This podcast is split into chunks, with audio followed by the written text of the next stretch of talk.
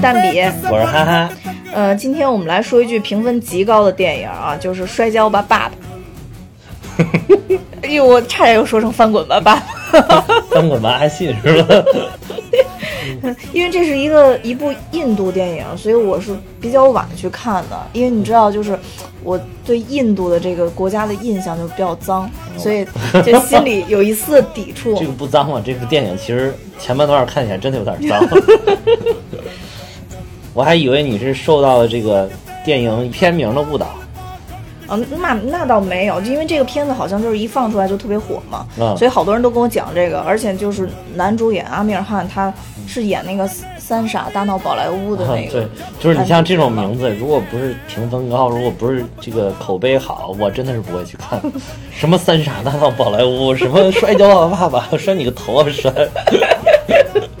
还摔爸爸，真是。但是其实这这个片子就是后来比较吸引我的原因，是因为我特别喜欢看那个就真实故事改编的嘛。啊、嗯，对我，我们先大概是还是先说一下剧情吧。嗯就是其实这里边就阿米尔汗演的这个角色叫马哈维亚，哦他曾经就是一个全国的摔跤冠军。他最大的遗憾是什么呢？就是他没有得过为就代表国家去得得过一个国际性的这么一个冠军，嗯所以他就一直把这个摔跤的这件事儿就寄托在他未出世的儿子身上。但怎奈一连四胎全是姑娘，对对对，他本来都已经绝望了，但是呢，他发现他有两个姑娘身上有惊人的天赋。当然，这在实际当中是有，应该是有三个姑娘都是有惊人的天赋。不是他四个姑娘全都得过呃，我看三个姑娘得过冠军啊，对。嗯，然后其实嗯都挺有天分的。对对对，然后他就是相当于他后来就这个这个电影一直在讲他，一个是贯穿的是这个他父女情嘛，还有一个就是最重要的就是他怎样把他自己的这个姑娘培养成了真正的这个国际赛场上的冠军。嗯，嗯，大概就是故事的梗概是是这样的，就整体来讲，很多人看完了以后都说非常感动。对，要听故事梗概，觉着挺平淡的。嗯，但这部片子就是也有一些比较有特色的点吧，我不知道你你有没有就是印象特别深刻的桥段或者让你特别感动的。你你最感动是哪人起吧？我觉我我我先跟你说一下，就就今天今天我还跟我一个朋友在聊这个电影，然后他就说他就是已经带了心理防备去看的，因为好多人都说特别感动嘛。他说他，但是他还是在就是那个最后的那个环节，哦就他大女儿那样吉他是吧？啊，就是五得五分的时候，不是划出一啊个弧线，把那个完美的弧线，对完美的弧线，然后把他摔倒。他说他在那一刻他就还是非常激动，是吧？对对对对，嗯还是非常激动的。对对，我觉得最后这个地方特别好的一点就是，你知道他一定会赢，你知道他就是冠军，但是你还是被他紧紧的就带到这个电影里面去，你还是希望他摔出一个完美的弧线，就这是这部电影特别特别成功的地方。对，确实是，就是其实他这个也是在前面也算是有铺垫了嘛。对，他其实就是他侄子，就是悲催的侄子吧，那个 是非摔出过完美的弧线是吧？我觉得他这侄子完全是这一这一这部片子里的一个笑点，啊，对对，从头到尾都是贯穿了一个悲催的命运。其实这片子里边，我觉得我印象比较深的，当然也是有有一部分可能跟大家观点不太一样啊，就是呃，其实这这这个片子初衷还是因为，我觉得最开始还是因为这个马哈维亚他想做一个国际性冠军，但他呃令我感动，就是说他这个冠军并不是说我想当冠军，而是说他一直在跟他女儿强调说，最重要的并不是你获胜了，而是通过你的获胜，你为祖国争了光。对对对，嗯，我觉得这一点强调是可能跟以前看到的片子都不太一样。是其他他的遗憾也是，就是说他没有代表印度去拿为国家拿到一块金牌，他自己拿金牌已经拿到手软了。其实，在国内，对嗯对对，所以这一点是让我印象比较深的，也是跟其他影片强调的不一样。也可能因为咱们平时看的就是美国影片这类的，可能会比较多，就强调这种个人英雄主义的片子会比较多。对对，这是第一个。然后第二个我印象比较深的就是，我我也是跟大家观点不太一样，就是。其实这两个女孩不是中间想过要放弃社交吗？然后他们就去参加一场婚礼的时候，然这这个地方我印象挺深刻。嗯，然后那个女孩就跟跟他们讲说，呃，难道你们就像普通的印度女孩一样，你们就是呃一直干家务，然后最后就还没到，就还很年轻的时候就嫁给一个不曾谋面的人或者怎么样？他就说他特别感动，就是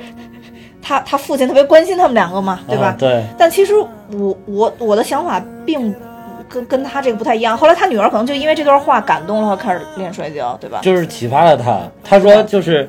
因为那个小姑娘明显特别特别小嘛，对你想她这个两个女女主角当时也是就年纪特别小的时候，所以说她应该如果按照那个年龄衡量，大概就是在十四岁左右对就出嫁了。他是说你们我提她他们两个在控诉他爹，说我爹太残酷了，我怎么有这样的爸爸？我的太不想有这样的爸爸。然后他说说，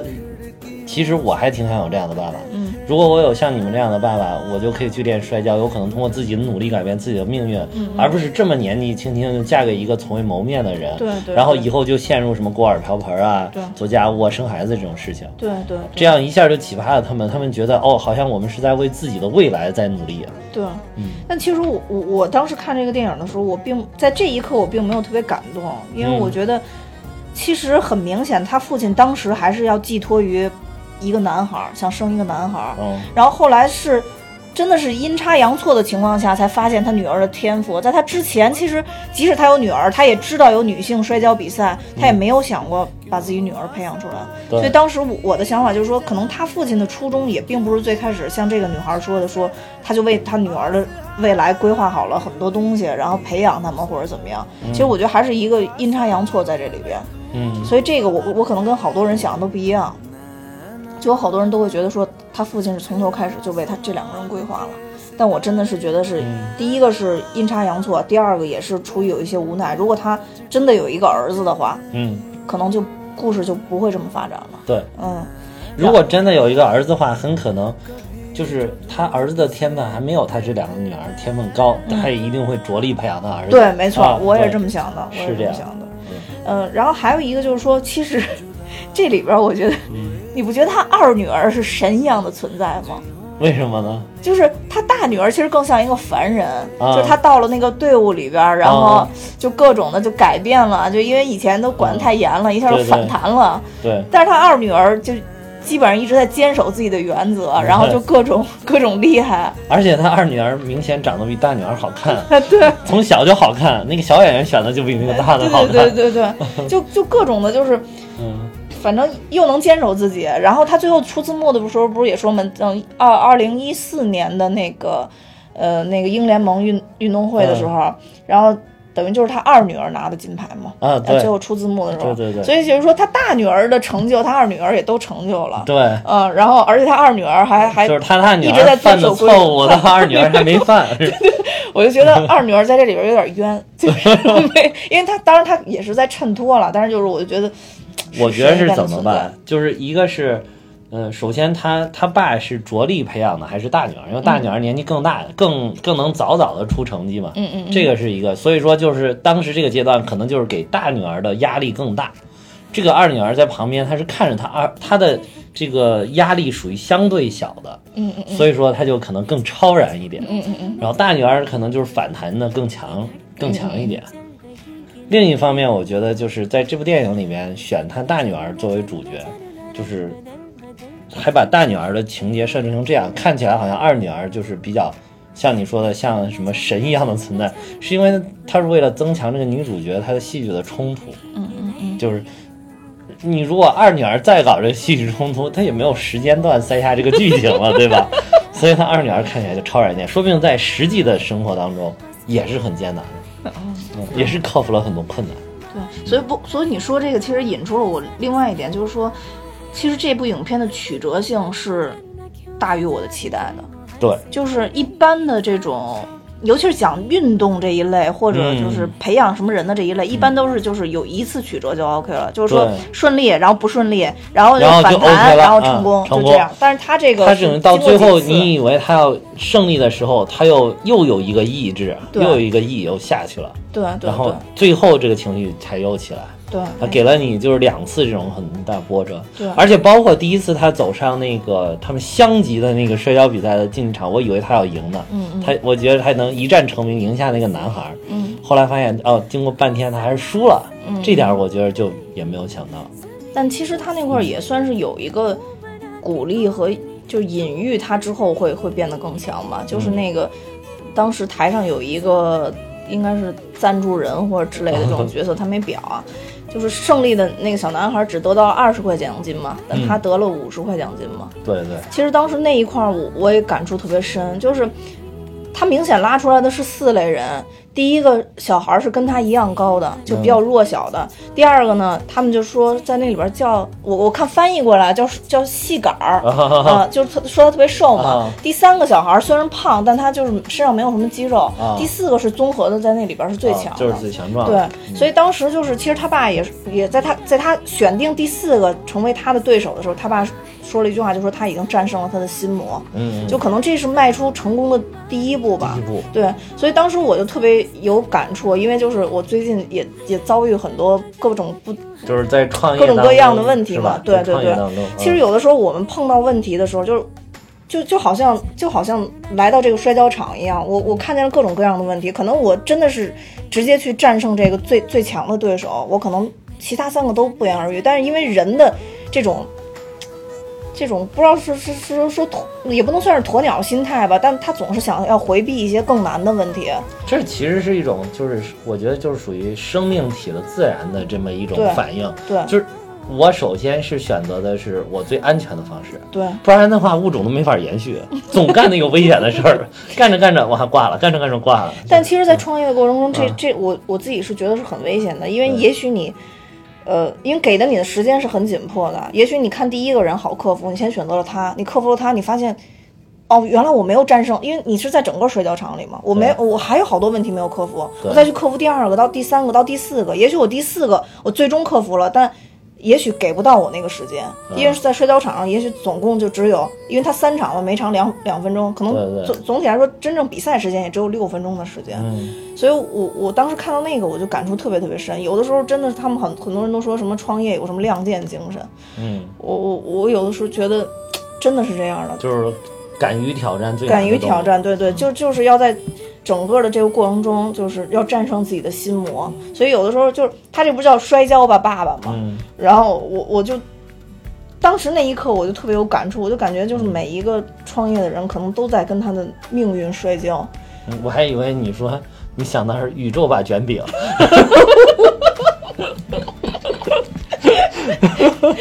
这不通啊这个。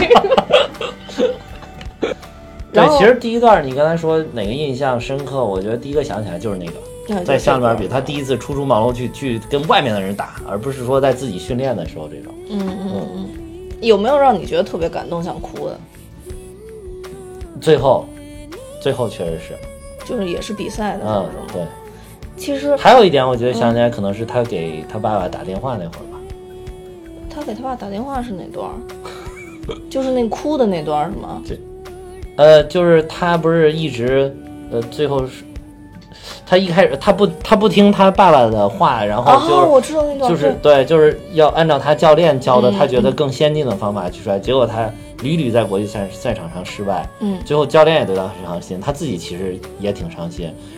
而且他当时因为是跟他爸爸有顶撞，所以他就不想给他爸爸打电话，然后还是你刚才说的神一般的二女儿，嗯，劝他说说你还是应该给咱们爸爸打个电话。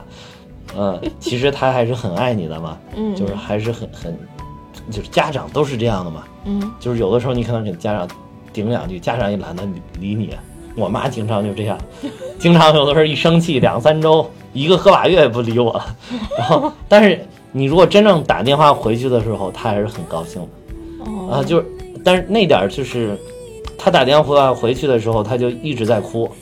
一直在哭，他其实并没有说什么。然后他爸爸，我以为他爸爸会安慰他什么，其实他爸在那边也是就陷入了沉默，嗯，也并没有说什么太多的话。然后，但是我就感觉这个在画面的切换当中，在这个好像就是弥漫在影院的空气当中，嗯，这种感觉、这种感情，还有他们想要表达的意思，都已经非常的充分了。嗯，但是他最后还是说了，他就说了一句话，他说对不起，爸爸。嗯，对，嗯，对他爸并没有说什么，对他爸并没有说什么，对，嗯。我我最感动就是在这整部影片里边，我最感动也是让我就是算是含含含着眼泪看完的吧，就是最后最后那个就是他那个侄子跑过来，嗯，说那个他大哦他爸说说我要说一句话，后来他侄子跑过来说呃这句话我们等了十年了。当时我以为他爸会说。女儿，你你帮爸爸圆了 我的这什么什么冠冠冠军梦，你终于成功了之类的。因为我觉得整部片都都在告诉我们，他爸想要男孩，然后训练女孩成功，然后最最后让他们去在国际上拿冠军，而不是只是在全国拿冠军，都是为了圆他自己当时没有没有完成的这个梦嘛。嗯。而且他也跟跟他妈妈的协议也是说，如果他们做不到，一年之后我就放弃，我就把我的梦想埋葬。啊，一直都在强调这个。对对。但是他最后。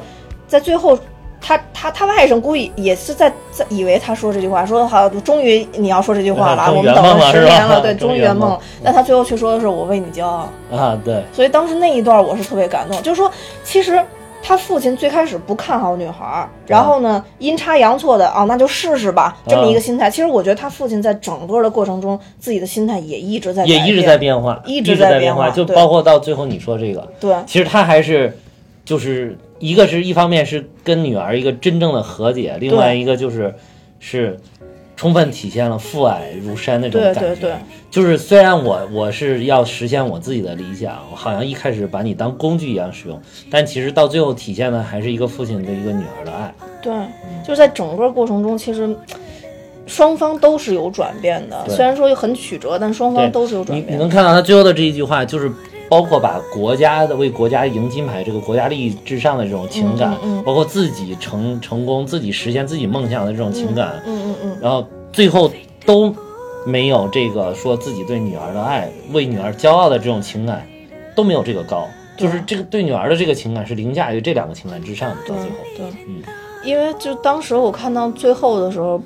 他不是被锁在那个屋子里出不来吗？对。但最后他是通过听到了印度的国歌，知道他女儿 他女儿获胜了嘛？哦，那点真的。嗯，对，那那那段我觉得对特特别特别震撼。就当时，因为我就是因为看到那一段，所以我认定他一定会说这个，就是我圆梦了。因为我是因为听到了印度的国歌，所以我才就是。那那么的激动嘛？但其实他所有最后所有灌输都是在女儿。所以我觉得这个这个影片可能牛，也就是牛在它的情感层次特别的丰富。对对对，把握的特别好，把人的情感把握的特别恰到好处。就是他所有的情感都展现给你了。对对对，你关键是这里边的演员其实也真的都。演的很好，他大女儿啊，他还有就是，当然男主不用说了，国宝级的演员，对，不用说了。这几个女演员其实也演的特别好，包括就是成年以后，还有那两个小演员演的也都特别好。对，嗯，呃，但是就这里边其实也有一些搞笑的点，一个就刚刚说说他那个侄子嘛，然后还有他侄子他爸，就虽然仅有两次谈话，然后我觉得也特别逗，就他老指使，相当于是他亲弟弟嘛，老指使他弟弟干事，然后他弟弟每次都说我不同意，但是我没有勇气反驳。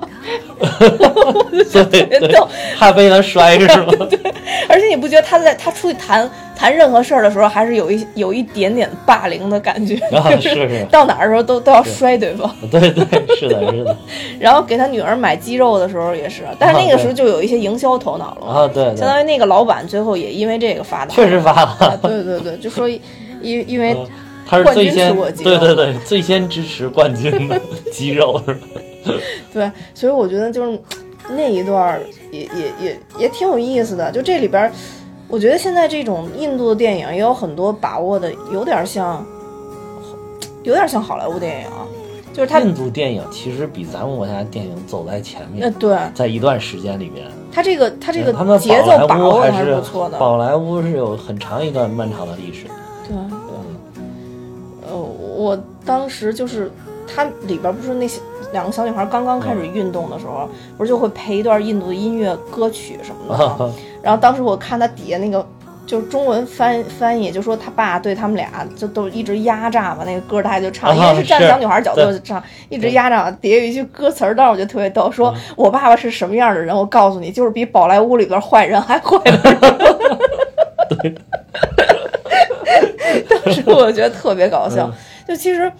印度电影，我，确实是我听好多人说，你不是也跟我说，就说有可能剪了多少分钟？剪了二十九分钟，二十九分钟歌舞片段。就是我我真的是不太不不太愿意看那些歌舞的片段。就是如果加上，可能就跟《爱乐之城》一样，是吧？一直在唱跳，是吧？对，而且但是就是如果在印度的播的时候，你如果没有这个歌舞，没有唱跳，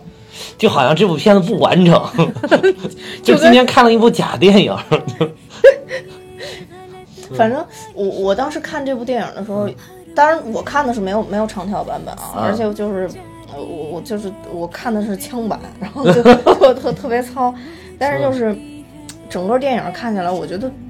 很多元素还都是有的，该搞笑的地方也有一些笑点。对对然后呢，就他没有处理成一个正剧，对他还是有点轻喜剧的感觉。对对，啊然后紧张的点也有，情感就是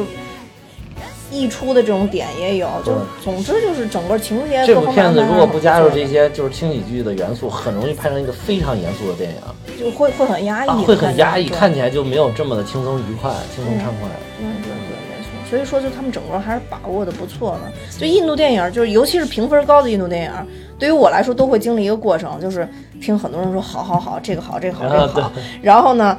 哎想哎看不看呀？对然后就就这名字太傻啊，了，这太傻了，对然后就特别这么傻的名字，为什么大家都说好呢？对，然后最后一看，说啊，真的是挺好的。我我觉得有三部，我现在能想想有三部。嗯，我觉得《睡觉爸爸》应该算是挺好的一部我看的印印度电影。然后还有一个就是《三傻》嘛，啊三傻三傻我觉得看过的人肯定都啊，只要你克服了这个名字啊，对看。对对，这个名字翻译的简直了。对，首先我必须要澄清，这里真的是没有宝莱坞的事儿。对，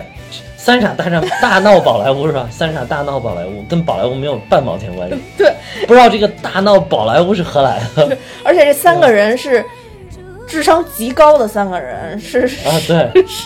但是他的片名那个印度的片名也叫 Three Idiots 啊，确实啊，对对对，三傻。三傻啊，对对对对。但是其实他们是三个智商极高的人，对对嗯，但是就克服这个片名，你就你就能成功，嗯。对，然后还有一个就是贫民窟的百万富翁，哦，嗯，那部片子我也确实对奥斯卡影片，我确实觉得那部片子拍的不错，嗯，嗯，那所以就这三部，呃，但李安的那个《少年派》，我不知道算不算，嗯，呃，应该是不算吧，还是不算吧？少年派好像不能算是部印度电影，嗯，对，那个毕竟它还是好莱坞电影，对对对，所以就是真正的印度电影。其实其实《贫民窟百万富翁民窟那也》是也是好莱坞电影，对，但是它确实是印度元素比较多。对它印度元素更多，对就，那个唱跳，这这全是叮当的没完没了就跟女主角去个火车站，叮当还唱跳，就就就反正我我不太喜欢这种唱跳情节，我觉得国内可能剪掉的话，还是还是比较这种唱跳的这种形式，我特别能接受，像《爱乐之城》这样的，就是音乐音乐音乐片的这种歌舞片。但是印度的唱跳，我始终难以接受。就什么啊，那个之前有一个综艺节目，就是《蒙面歌王》嗯里边谭晶唱的什么。吉米亚架，就是吉米跳吧。哦其实那个歌还可以，哦但是就是反正就也是印度风格的。哦啊，就是，但是但是就是听着反正有有点奇怪，就是印度的歌我总有点不能接受，说实在。我觉得印度歌舞主要有两点我是接受不了。第一点就是脖子晃悠太厉害了，我脖子后边觉得抽筋一样疼，你知道吗？第二第二点是转圈转的太多吗？不是，第二是蹲起太多，哦，总在劈腿蹲起，你知道，就是我觉得好累，你知道吗？所以我看完这个有点受不了。那我给你补充第三点，就是转圈转太多。一女女主，尤其是那个女的舞蹈演员，一直在转，一直在转，哇！我看着都晕。所以说，印度歌舞的三大罪恶：扭脖、蹲起、转圈儿。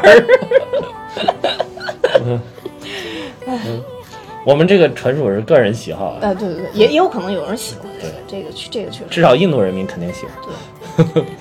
然后刚才说了，就这部片子其实是一个真实改编电影，刚刚咱们也说过了，就是说它这里边儿就是原型，它它在电影里边都用的就是原型的名字。对，嗯，就它这里边儿其实它的大姐、二姐是这里边儿重点描述的，但其实它的就是老三跟老四也是特别出色的这个摔摔跤运动员，而且 在电影里边其实表了嘛，就大姐跟二姐在那个英联邦运动会上都得了冠军嘛，但是他们级别不一样，老大好像是五十五，老二是五十一，哦，老二也是五十五，然后老三是四十八，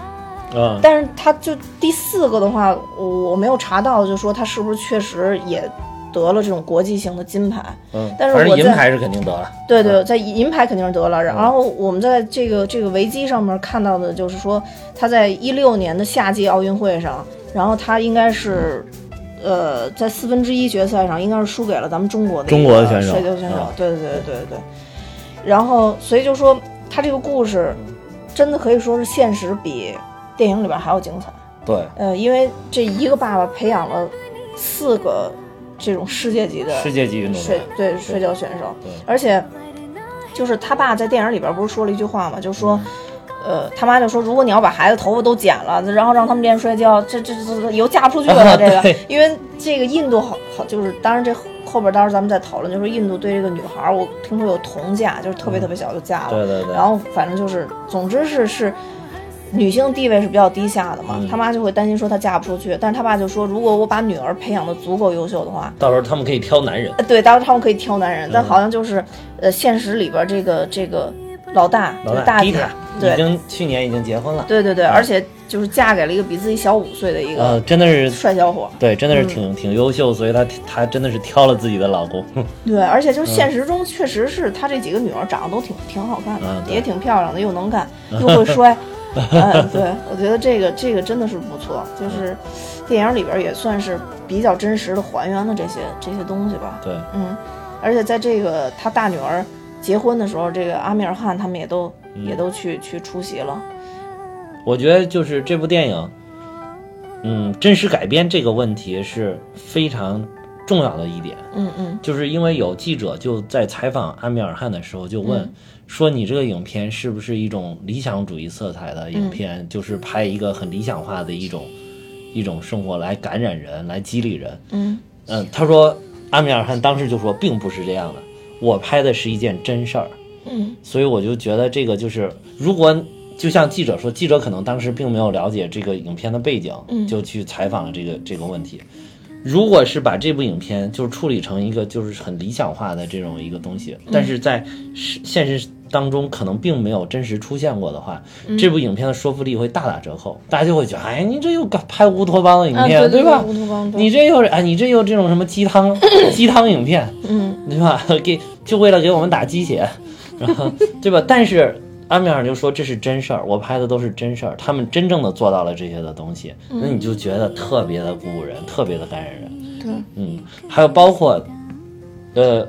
在影片里边，就是这个马马哈维亚也给他的女儿说说，如果你们做到了，你们可以给咱们印度这么多的女女孩子们证明，你们也可以，呃女孩子也可以，所以这个意义是非常重大。所以这部真实改编这一点是，其实是对这部影片，就是它所有里边的东西都是非常立得住的。嗯，所以你不是之前我记得当时咱们聊驴得水的时候，你不还说你有研究过这种女权的吗？那印度的、啊对印度的这一部分，因为有好多人都说，其实这是一部宣扬女印度女权的这么一个。对，最近这个事儿我觉得挺奇怪的，为什么最近这个女权炒得这么热呢？是不是因为太多人听咱们节目了？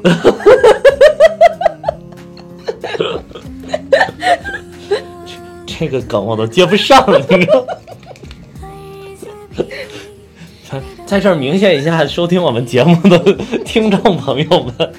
其实有我们的朋友，有我们的亲戚，还有个别我们真的不认识的真粉儿，是吧？感谢他们，感谢他们。嗯，那怎么咱们顺势说一下，就是印度这个国家它的这种这个影片的一个大的背景，一个大的文化背景。对对对，就是印度这个国家真的是很奇葩的国家，嗯，非常非常的奇葩，就是很复杂。你看它人口众多，你要说你觉得就是有这么大人口基数，怎么着也得出个把运动员吧，在国际赛场上也得能够揽几块金牌吧。其实你看他运动非常非常差，嗯垮的一塌糊涂。去去年那个里约奥运会，他们好像就拿了一金一银哦，啊，那么大十十几亿人和中国人口差不多，马上赶上中国。就是因为它这个社会的文化很复杂，首先是它社会的这个，嗯，大家都知道一个种姓制度嗯，就是印度比较有名的。啊，这是比较有名的，就是大家都知道它种姓制度很复杂，它把人的这个通过这个历史上自然形成的这么分成了各个不同的阶层。它最早是有亚利安人入侵，然后带去了一些文化。当时这个亚利安人入侵了之后，他就把这个人划成了好几等。嗯，然后其实他最早也没有想着，就是说像现在这种种姓制度就是这么严格，就是我上级欺压下级，或者是上上几个等级欺压下几个等级，并不是这样的。然后他当时最一开始最先想的就是，呃，咱们就是社会分工，你看这个的，你就是这个种姓；你看那个，你就是那个种姓。然后可能就是说，比如说，因为我们是宗教立国嘛，所以就是宗教的这个就是稍微地位高一些，嗯就是当政府官员的，你不管在社会 在世界上哪个国家，地位都相对要稍微高一点，嗯嗯这都是很正常的。对对，但是随着就是那个中亚的那个伊斯兰南下，嗯呃，就是使他们这个等级性就更强了一些。嗯，然后后来又又受到英国的殖民，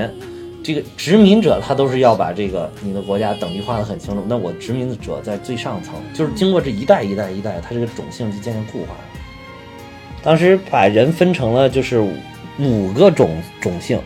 第一个种姓就是他是把人体当成了一个，就是当时可能是人比较崇拜这个人体嘛，对人体就是觉得人体是很神圣的东西。当时希腊神话里边也有这个，经常有一些绘画什么就画那种裸体，其实它是一种就是人体的崇拜。嗯，就是当时它这个种姓制度其实也参考了这个这个的感觉。它第一个等级叫婆罗门，就是指人的这个嘴巴，就是能说的。你像那个，因为它是宗教的国家，就是这帮僧侣贵族，就是他可以解释这个教义啊、经文啊这些东西，他就靠嘴巴说的。这个这就是最高等级，你最牛，你他是主管教育的，就是能洗脑、能感化你的思想，影响你的思想。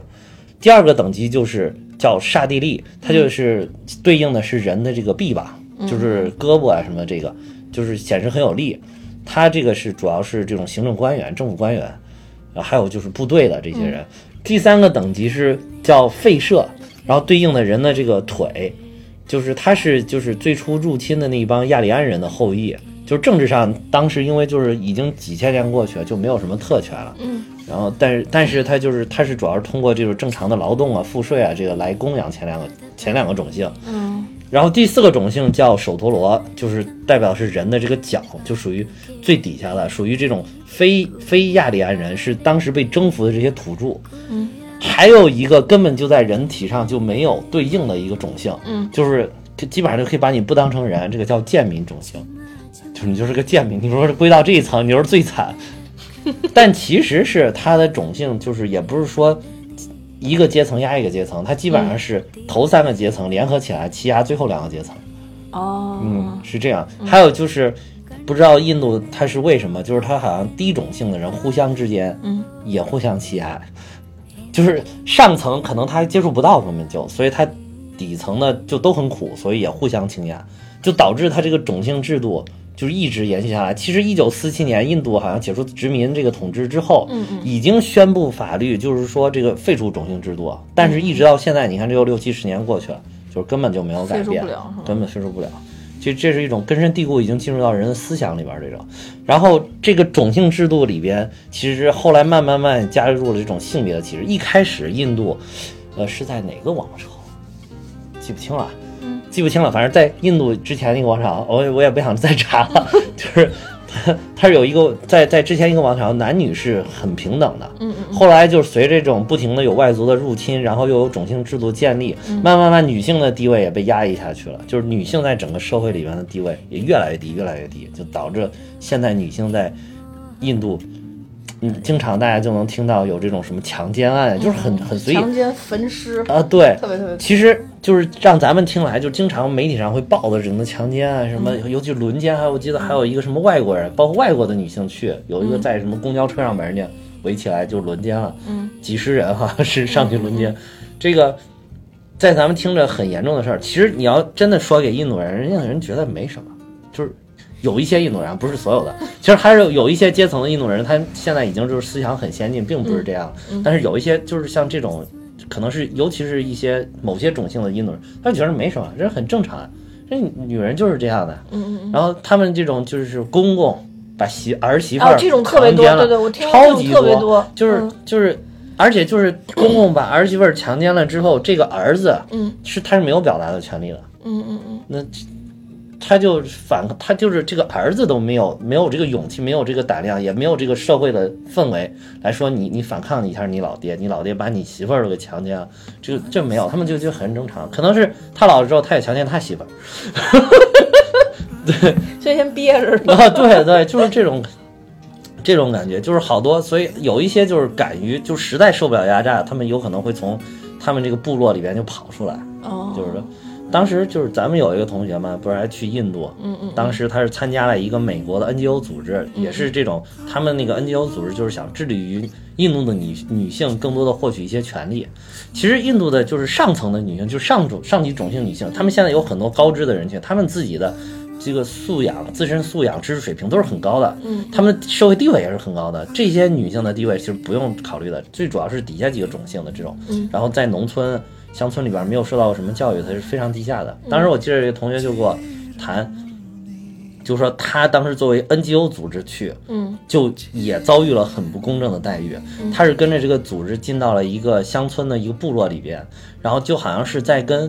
这个部落的酋长一样的人，就是在会谈。会谈的时候，就谈到这个女性权利的问题，嗯嗯嗯好像对方就很不屑，嗯嗯嗯，但是因为是应应，毕竟是美国嘛，嗯。世界超级大国，对吧？就跟当时咱们天朝上国去藩邦的那种感觉一样，就是人家是以这种组织来谈这个问题的，你总要找几个女性代表嘛，对吧？然后就从村里边找了几个女性代表进到屋里边来，然后他自己就是这个同学也是女生嘛，嗯然后他自己就是他们这一拨人，然后他那些从村子里边找来这些女性代表是不能站着的，只能蹲着，然后这个蹲还不能那个好好的蹲，一定脸要冲着墙蹲在角落里，脸要冲着墙蹲着。然哦，后这个这个同学呢，就是他是外来的，毕竟他是代表了外来的这个，所以给他是优待的，但是他也不能站着，也必须蹲着，但是他的脸是可以冲外的，就是脸是可以看到这些男的，哦，就是。就我记得当时他给我讲的时候，就说说，其实他当时也已经感觉到一种深深的这种被歧视，被歧视、被被欺凌的这种感觉，内心是非常难受的。可能他的内心感受应该是比那些就是头冲里蹲在墙角的那些女女感受生要深，感受还要深，因为他在咱们国家是一个很开放的社会。对对对现在我感觉咱们国家女性地位普遍比男性要高，对吧？然后，所以他去了，就是他受的这种感触更深。就是你像现在一个社会，而且那个地方应该就是离新德里不远的，就是在外面大概三十公里左右的一个村庄。哦，就是印度的这个贫富差距是令人惊讶到难以想象。出了这个新德里，一出城立马就是个大农村，啊，跟那个城市里边那种最好的地方那种繁繁华的景象相差特别的大。所以说当地的女性其实已经习惯于所以你看这个电影里边，咱们再说回电影，就是你看这个电影里边设定的这个环境，就是也不是设定，就是这个真的就是它也是新德里附近的一个乡村里边。对对对啊，在乡村里边的话，就是大家这种根深蒂固的这种思想，对于女性说你你去什么要要主导自己的生活啊，主导自己的未来，而且而且尤其是你要通过练摔跤这种只有男孩玩的这种方式，所以他们两个一开小孩练的时候都在嘲笑他们，他们从那个街上跑步跑过去都会嘲笑他们，后来他们又剃成短发更嘲笑他们，对，嗯，还嘲笑他不说，还用异样的眼光看着他爸，其实对他爸也是一种那种很奇怪的眼光。对。对，嗯，然后这在这中间，其实这两个女孩的妈妈也是一直在反复求他爸，让他爸别别再坚持这个事儿了，对对。就是怕嫁不出去，对，怕就怕嫁不出去，对对对，他妈也属于那种很传统的印度女性的。对对对，然后我觉得就是咱们现在好像网上有一些影评，就是说这个明显是一种父权下的这种一个一部电影，就是充满了这种父亲的强权强势，然后强加于女儿的一个东西。我觉得其实是他没有了解印度社会当年是一种什么什么样的情况。有记者也采访阿米尔汗说，你你是不是可以把这个电影处理得更艺术一点，就是能够在这个这个社会背景的这个人设上面可以更尊重一些女。他说。但这样并不是印度的事实，哦。我就是要把印度的社会展现给大家，让大家看，引起反思，来影响大家对于女性权利的思考。嗯，其实我觉得这个是更更准确、更真实、也更有效的一种方法，就是我拍出最真实的东西，让你看到里边的黑暗面，然后让你去引起你的反思。嗯所以说这部片电影放出来之后，我听说在印度也引起了极大的极一个反响，对对对对对，就特别轰动。其实，在这里边儿，嗯，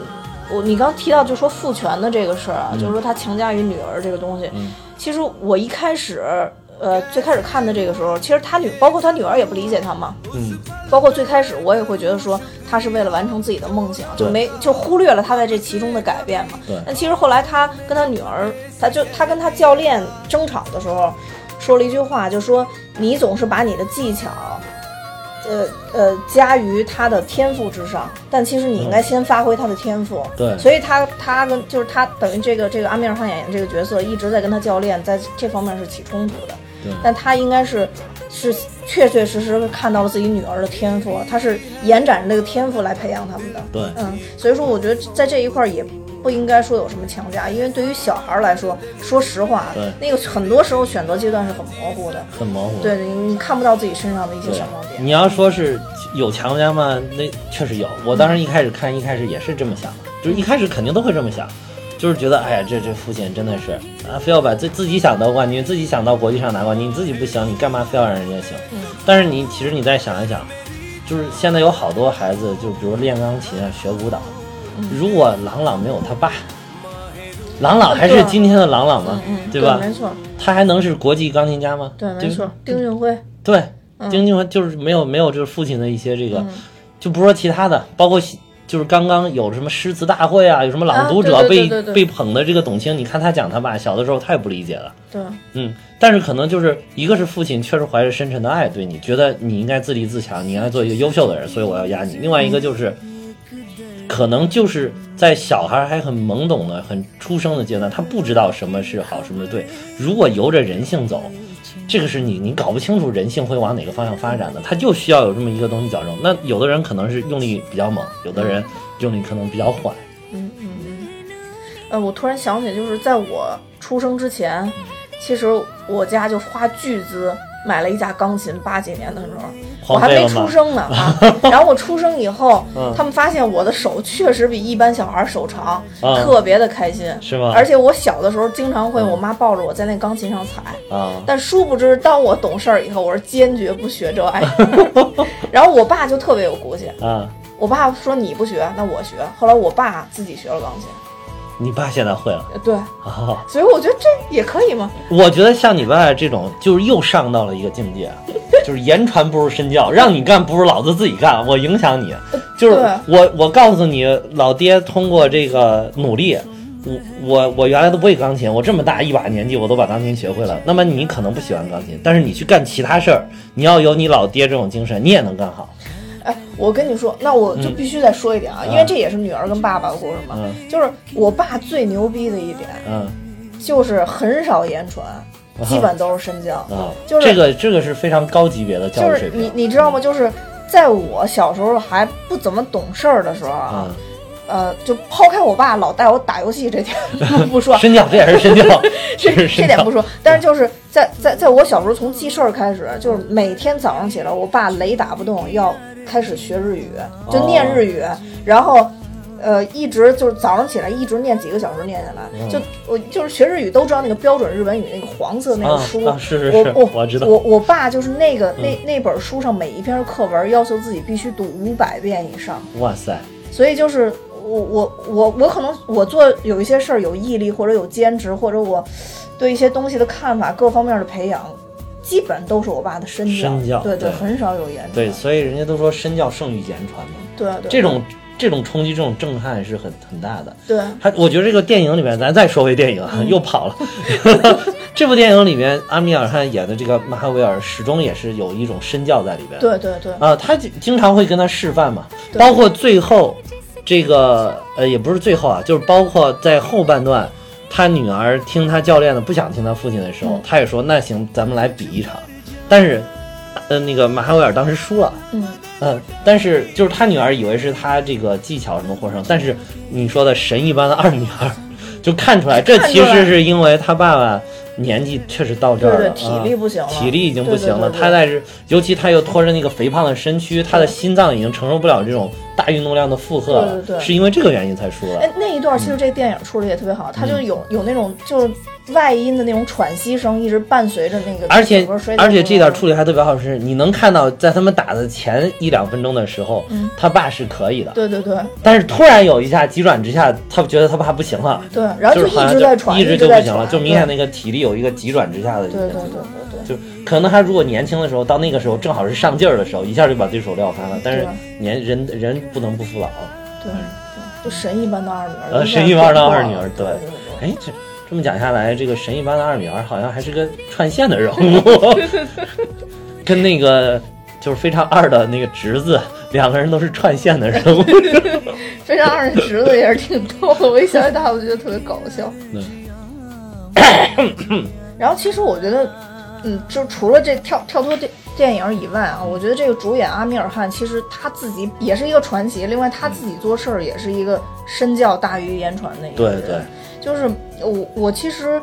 呃，对这个片子第一次觉得，哎呦，就是让让我觉得有印象，是因为当时那个我看了一个报道，就说阿米尔汗为这部片子哦，减肥，增重减重，对，增重减重。对，这个现在都是这部片子宣传的一大重点。对我，我真的觉得那个，就对于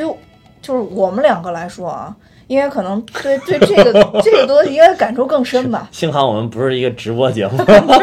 因为因为我们可能都知道这个东西有多难、大家看不到我们的体型。因为毕竟阿米尔汗他他已经是五五十多岁了嘛，嗯，他。但首先，必须得肯定他的容颜保保存的非常，保持的非常非常好。他一开始先演的是是十九岁，就是他当时获获获奖的那个戏份嘛。嗯之后他就又增重了二十八公斤，嗯，是，增重二十八公斤，就演他就老老态龙钟这种五对十多岁的时候的状态嘛。然后之后的话，他又要就是减回他类似于中年的这种这种这种状态，所以他后来又用了五个月的时间，又又减了二十五公斤。嗯，对，所以我觉得就太太厉害，太传奇。就这种人的自律或者怎么样，对，我当时听了这个故事以后，第一个就是首先我对他是很有好感，就看《三傻》的时候就嗯就就很喜欢他。然后第二个就是听到这以后，我觉得他是一个绝对有毅力的人。然后当时我就就是还在跟朋友在讨论，就是说我说如果他不做。电影，他也许他真做一个摔跤选手的话，他很有可能也会拿冠军，对，因为就这种人的自律是很可怕的，很可怕。对，然后之后的话，我就去查了一下，他其实以前是学学网球的，啊嗯，而且他在网球大赛上也拿过冠军，啊，呃，只不过就是说后来才转型去做的，做去做的电影人嘛。就是感觉有这种精神，你不管做什么都能做好。对，所以我现在就在想说，就是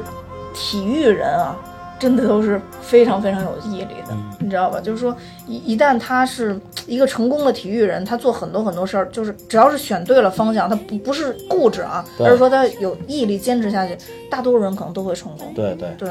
就前两天我我有看，就是说一个李宁的一个新闻，就因为之前李宁亏损的很、哦很严重嘛，是。然后现在整个企业也开始就是反弹，嗯进入一个健康的发展嘛。对，然后我觉得这可能也是李宁精神，就是也是一种体育人我就是感觉像这个在体育运动里边，如果你要做到最顶级的运动员，一定是体力、智商、情商的一个完美结合。你看运动员都是，因为他要在那个战场上瞬息判断对手的行为，然后做出相应的这个。还击，这个摔跤是一个非常典型，原来都不怎么看摔跤，这个影片真的仔细看了一下，就是他通过对手的这个几个动作就判断哦，你这一节你是要攻还是要守，守对，然后我就要马上采取我的措施来应对你。对这其实是对人智商的一个极高的考验，也是。然后同时你要有一个强迫、强健的体魄来应对，就是把你这个思想上对你身体的指导，你给它如实的反映出来，然后才能获胜。所以就是我觉得就是像这种智商、情商、体力三结合的这个人，不管你是搞体育还是搞什么，都都特别好对，啊、这个简直就是必然，就是偶然里面的必然，就他这里边还有好多，就像你说的是，还得判断什么假动作呀、啊什么的，就是就是很烧脑的一个。对 你，其实他这边你看他那个比赛，还有特别好看的就是他在在国际大赛是呃大赛场上，当时就是马哈维尔和他的教练吉塔的教练两个人，就是吉塔教练说啊你攻你攻，然后他就说你守你守或者说等等他教练说你这时候你要防守的话，他他老爹又说你要攻，就是他们总是一个相互颠，就是颠倒啊，就是你看着好像说是以为是说这个呃教练说什么，他老爸就非要说相反，其实并不是，就是他们、他老爸也是就是说根据这个对手的情况，根据场上的情况，然后来进行的指导，这是一种对一个战场的一个考察，一个仔细的观察才能得出的一种对一种战略战术。对，嗯，而且就是其实他那个教练跟他爸形成了一个鲜明对比嘛。嗯教练可能在乎的只是。呃，成绩或者我的荣誉、我的得失而已，但他父亲全神贯注都都在于真正的嗯他女儿的这个训练的结果跟成果，还包了小电影院。哎，但是，呃，这个地方，嗯，这几天我跟朋友聊，确实也有不一样的声音。嗯就是有一个朋友是当老师的，嗯他就从了一个教师的角度来看这个电影。他说，如果是就是看了这部电影，给大家给小朋友们传输，就是好像老师说的都是不对的，只有父母说的才是最对的，是吧？他说这个也很麻烦，而且就是从另外一个角度来想，如果就是它如果是一个普适性的教育，它是应该是有一个基本的一个框架、一个规则、一个模块的，嗯而并它确实很难做到，就是说你是怎么样，我就给你每个人定制的。它虽然说是因材施教，但是它是一个大范围概念上的东西对，啊也有。所以说这个里边它是有它的特性，就是比如说对于国家队的教练，那那我只能说我这是就世界上你看摔跤协会或者是什么，他们就是这么研究的。嗯嗯然后那么那么也通过一些运动员的实践啊，它有一定的科学性，那我只能按照这种流程、这种规则来教。我不可能说你啊，你是胖，你是瘦，你是怎么，你你是几十几公斤级的，我就每一个运动员都都按照这个来教对也有。道理。一个是这个教练的精力也跟不上，然后可能国家的这个财政也支持不了，嗯，然后就是它有很多因素，就是对于一个老师，对于一个教练来讲，他可能只能是普适性的价值去教的。或者说就是。嗯，也许这样普适性的教育来说，在一个大范本量的情况下，它的成功率会更高。会更高，对对对嗯对，这个说的是确实是是很有啊，道理。对，这是一个其实是一个很理性的一个角度来解读这个问题，所以也不能就是一味的说这个电影反映出来的东西就是完全的一味的好，对嗯对，嗯，这样就是有了这样的讨论，就感觉其实对这个电影看起来就会感觉它给我们的东西更丰满、更丰富。对对对，这部电影其实也让我联想到，就是咱们刚刚解说的这个解读的这个神奇女侠，嗯，神奇女侠，对，有有共通性，就是在女权的这一点。神奇女侠也被好多人炒作一个女权的范本，还有一些就是拍出来就是对，嗯，就是神奇女侠有一一开始有一些人说神奇女侠是什么女女性权利的代表、女权的代表，哦然后也有一些人提反对意见，就是很失望嘛，还是那种高颜值大长腿，嗯然后就是就感觉还是有人在消费她的颜值这种。嗯我觉得就是现在这个女权这个话题确实挺有意思，有机会咱们好好准备准备，可以单独讲一期，就是把。就是也可以就着电影的角色来讲，也可以就着一些理理论来讲。我觉得就是对于女性权利的这个东西，我个人是很感兴趣的。我大学写过好几篇论文，全部都是关于女性权利的问题。嗯就是我当时对于女权的理解就是，我的出发点，我一直说我自己是一个女权主义者，但是我当时的出发点，我就觉得是男性太累了，女性应该多承担一些责任，你知道吗？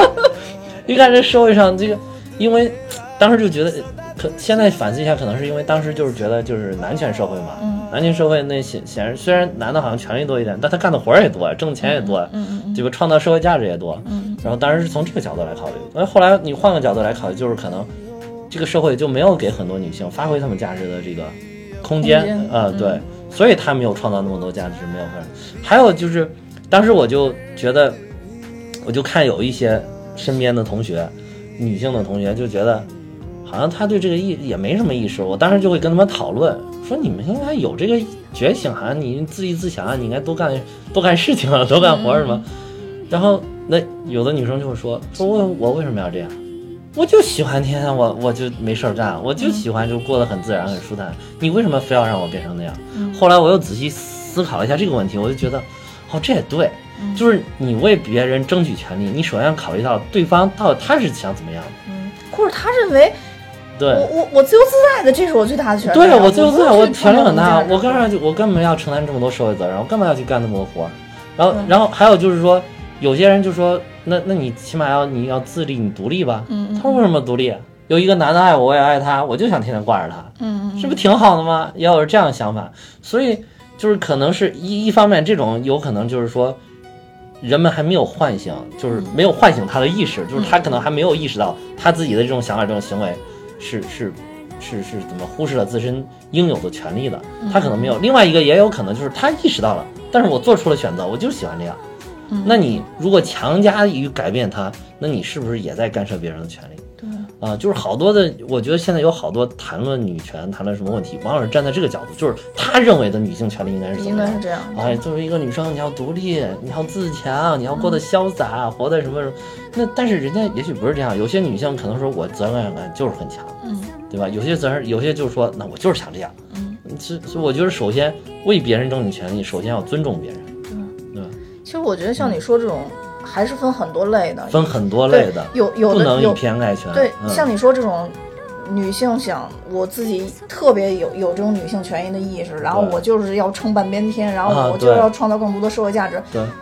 它其实也是分的，有的人是我自自己的意愿，其实还有一些人是在这个社会上被逼无奈，你知道吗？对对嗯、对对，所以我觉得是都不一样的。如果没有被逼无奈这一层关系的，就是这这这一类人群，也许他还是选择就说我我 我挂一个挂一个人得了。对我挂一个人就挺好的呀，，但是你多省劲儿啊，对吧？也许他被逼无奈发、嗯发挥了他更多的潜能，他可能就会转化成第一种，我愿意自己自强自立。但是另外一种，他可能被逼无奈，就可能走向一些极端，对，就就都是不一样的，都是不一样的。。你换个角度来想，就也也许很多男性就是被这个男权社会裹挟的，就是觉得你作为一个男的，你看你这个没出息的家伙，好多人不是爱这样说，这个男的有的人也这样说，你说这不是一种对男的歧视吗？对对对，那如果是真的是一种能够实现一种所谓的咱们构想中的绝对的公平，嗯，那可能男的也可以，那我就喜欢挂一个女的，对啊，啊，人家强我不强嘛，但是我能哄她开心，对啊，对吧？这没没什么问题啊，这没什么，然后他养着我，我那边过得也挺舒坦。对，就 对，所以这个东西很复杂，我觉得就是，尤其是一些影评，可能他也是为了博眼球吧，写的很极端，写的很很绝对。当然，这个就是都是一种角度嘛，嗯反倒是给我们，我们都看一看，反倒是更能的这个，就是更多的来这个。对，还有就是女女性权利史上的一个大师叫波伏娃，嗯，那我知道，我之之前听你对波伏娃他写的《第二性》嘛，这本书是是女权史上特别重要的一本书。他自己其实也是以自己的行动来践行他所认为的女权，嗯他并没有去干扰别人，他就是说，我先去实践一下，看看我想的这样行不行。他的终身伴侣是萨特，法国特别著名的一个伟大的哲学家，存在主义的哲学家萨特。这个他跟萨特两个人为什么叫终身伴侣？是因为始终都没有结婚，但是两个人始终就是这种叫什么 soul mate 灵魂、嗯灵魂伴侣。我又来英文了，灵魂伴侣。灵这个当时萨特还有一个女学生，嗯，也非常仰慕萨特，然后以波伏娃的这种女性的角度，就觉得我波伏娃我是一个独立自主的人，嗯，那么是萨特是一个特别优秀的男人，那么谁都可以对他有很好的感情，那么萨特他既选择了这个，既选择了我，那他也同样有他的权利去选择别人，嗯嗯。那么我觉得，只要他还爱着我，那么我我也就可以允许他，就是也可以接纳他在选择其他的女人。嗯嗯嗯，他就践行了非常长的一段时间。他萨特跟那个女女女学生，他们三个人生活在一起，晚上睡觉都躺在一块儿。啊，他践践行了很长时间，他觉得我自己可以，但是后来他以自己的实际行动发现不行，自己还是抵挡不了人性的那些东西。啊，他后来就是我我这个有点记不清了，是他他是是他主动的往后撤了，还是就是他逼那个女学生退出了？这个这个我有点记不太清了，但是是这种关系维持了很长时间，嗯，但是他始终也没有，就即便是这样，他最后觉得有点接受不了这种三个人在一起的关系的话，他还是选择了就是在精神上至少是跟萨特永远在一起，一辈子都在一起。哦嗯，就是你你像就如果你知道了这个，就是让我们一些天天宣扬一些女权主义的一些女性，你能不能接受这个东西？这个是不是就是你你能理解的女权的东西？那我觉得可能大部分人他接受不了，所以就是你宣扬的这个女权，或者你倡议的女权，你是不是作为了一个很全面的了解？然后你你天天宣扬的这种东西，可能你自己都做不到。对，啊。所以有台经常会说什么喷子喷子，对对对，就有台说的这个喷子都就是确确实是这样，就是，当然你有些喷子，我觉得他可能就是因为生活挺压抑的，为喷而喷。嗯我觉得我挺理解他们的，该喷就喷。嗯，咱们节目不火，目前没喷子。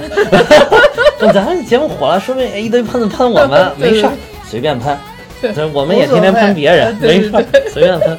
对，在这个对，在这个权利上，我们都是平等的。对对对就是对，你快点来喷，我们还能涨点粉儿。行，那我们今天这期也说的挺多了，应该也是咱们第一次呃肯定是第一次说印印度电影吧，以后 对以后有好的印度电影的话，我们也会更多的拿出来说，绝对不会再嫌它脏了，对吧？但是真的希望名字不要再这么傻了，真的受不了。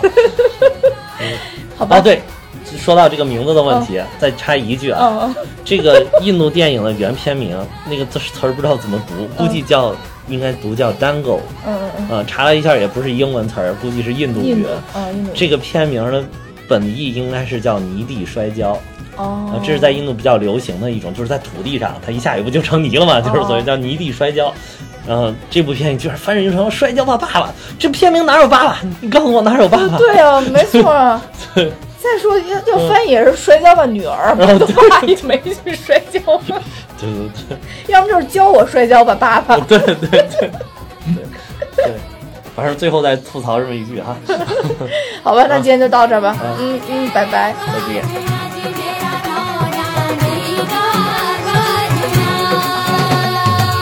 मैं बोली बन्ना मने पिक्चर दिखा दे बालकनी की दो थो टिकट कटा दे बोली, बन्ना मन पिक्चर दिखा दे। बालकनी की दो तो टिकट कटा दे। यूँ तो सारा का सारा थिएटर था